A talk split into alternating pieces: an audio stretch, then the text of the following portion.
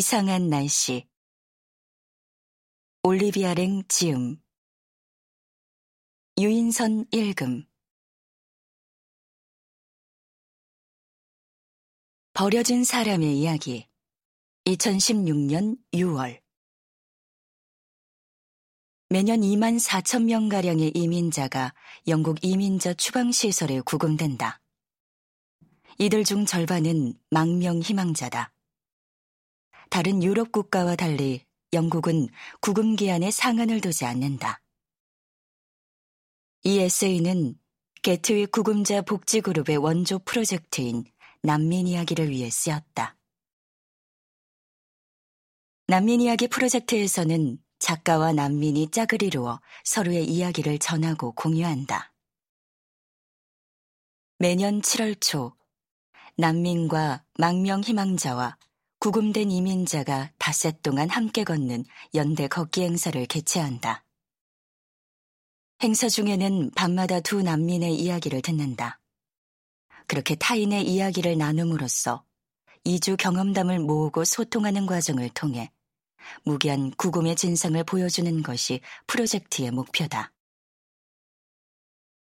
2016년 나는 영국의 무기한 억류 시스템에 11년 동안 갇혀 있었던 남자와 짝이 되었다. 이 이야기는 그의 이야기이다.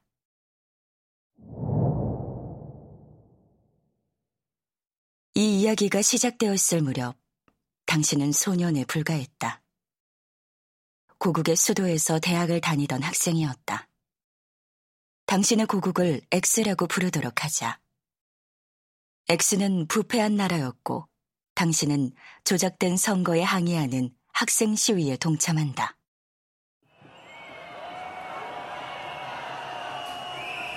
자유라는 이상에 취해 가두로 뛰어나간 소년.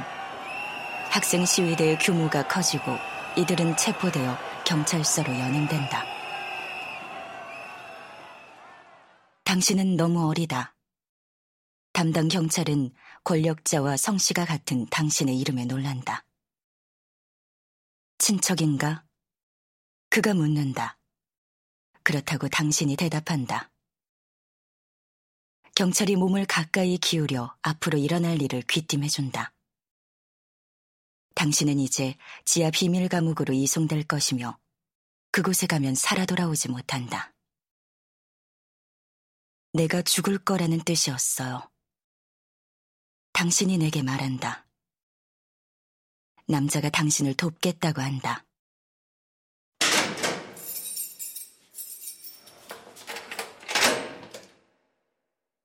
감옥에서 하루를 기다린다. 견디기 힘들다.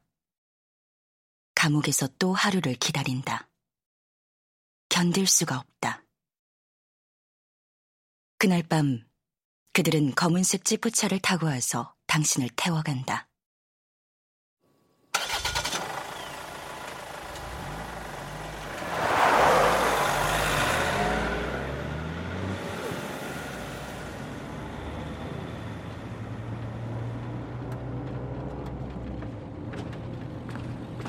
차에는 당신 혼자뿐이고 차에 혼자 탄 것도 당신뿐이다.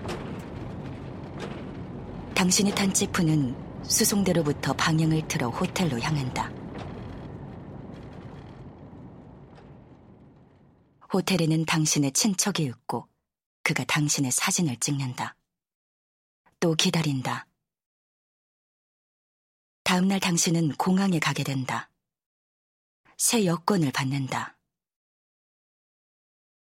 널 프랑스로 보내지 않을 거다. 친척은 말한다. 나는 너를 인권이 있는 나라로 보내려 한다. 아침 8시에 당신은 히드로 공항에 도착한다. 무슨 말을 해야 할지 몰라서 허공에 손을 지켜든다. 당신은 영어를 할 줄 모른다. 출입국 관리 직원은 친절하다. 그들은 따뜻한 음식을 내어준다. 통역사도 찾아준다.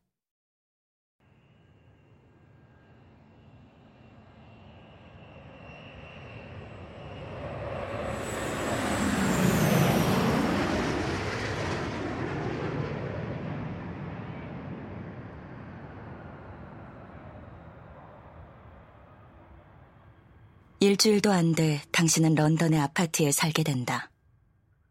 정부로부터 보조금을 받는다. 입시 수업을 듣기 시작한다. 학급에서 나이가 가장 많은 학생이라 창피하지만 굴하지 않고 A학점을 받으며 그대로 대학에 진학해 학위를 받을 준비를 한다. 이때가 1990년대였어요. 당신이 말한다. 그런 일들이 벌어진 게요. 우리는 런던에서 대화를 나눈다. 우린 처음 만난 사이고, 당신은 내게 살아온 이야기를 들려준다.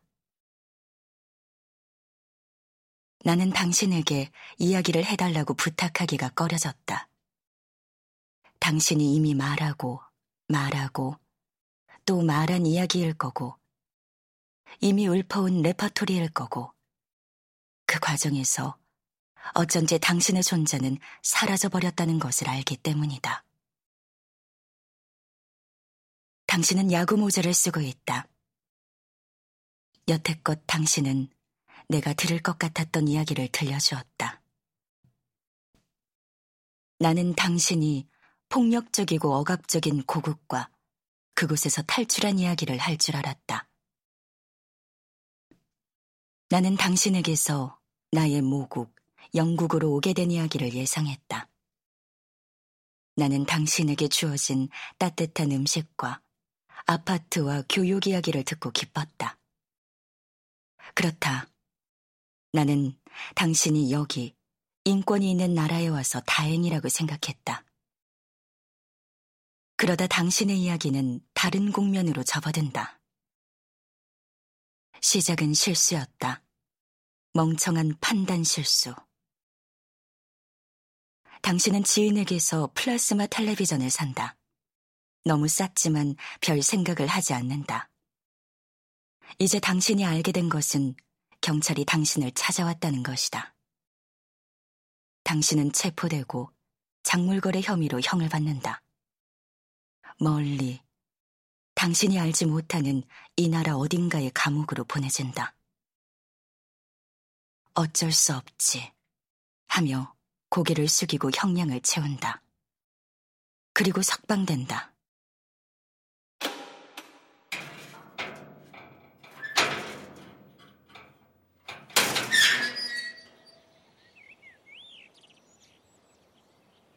선생님, 당신이 서글프게 말한다.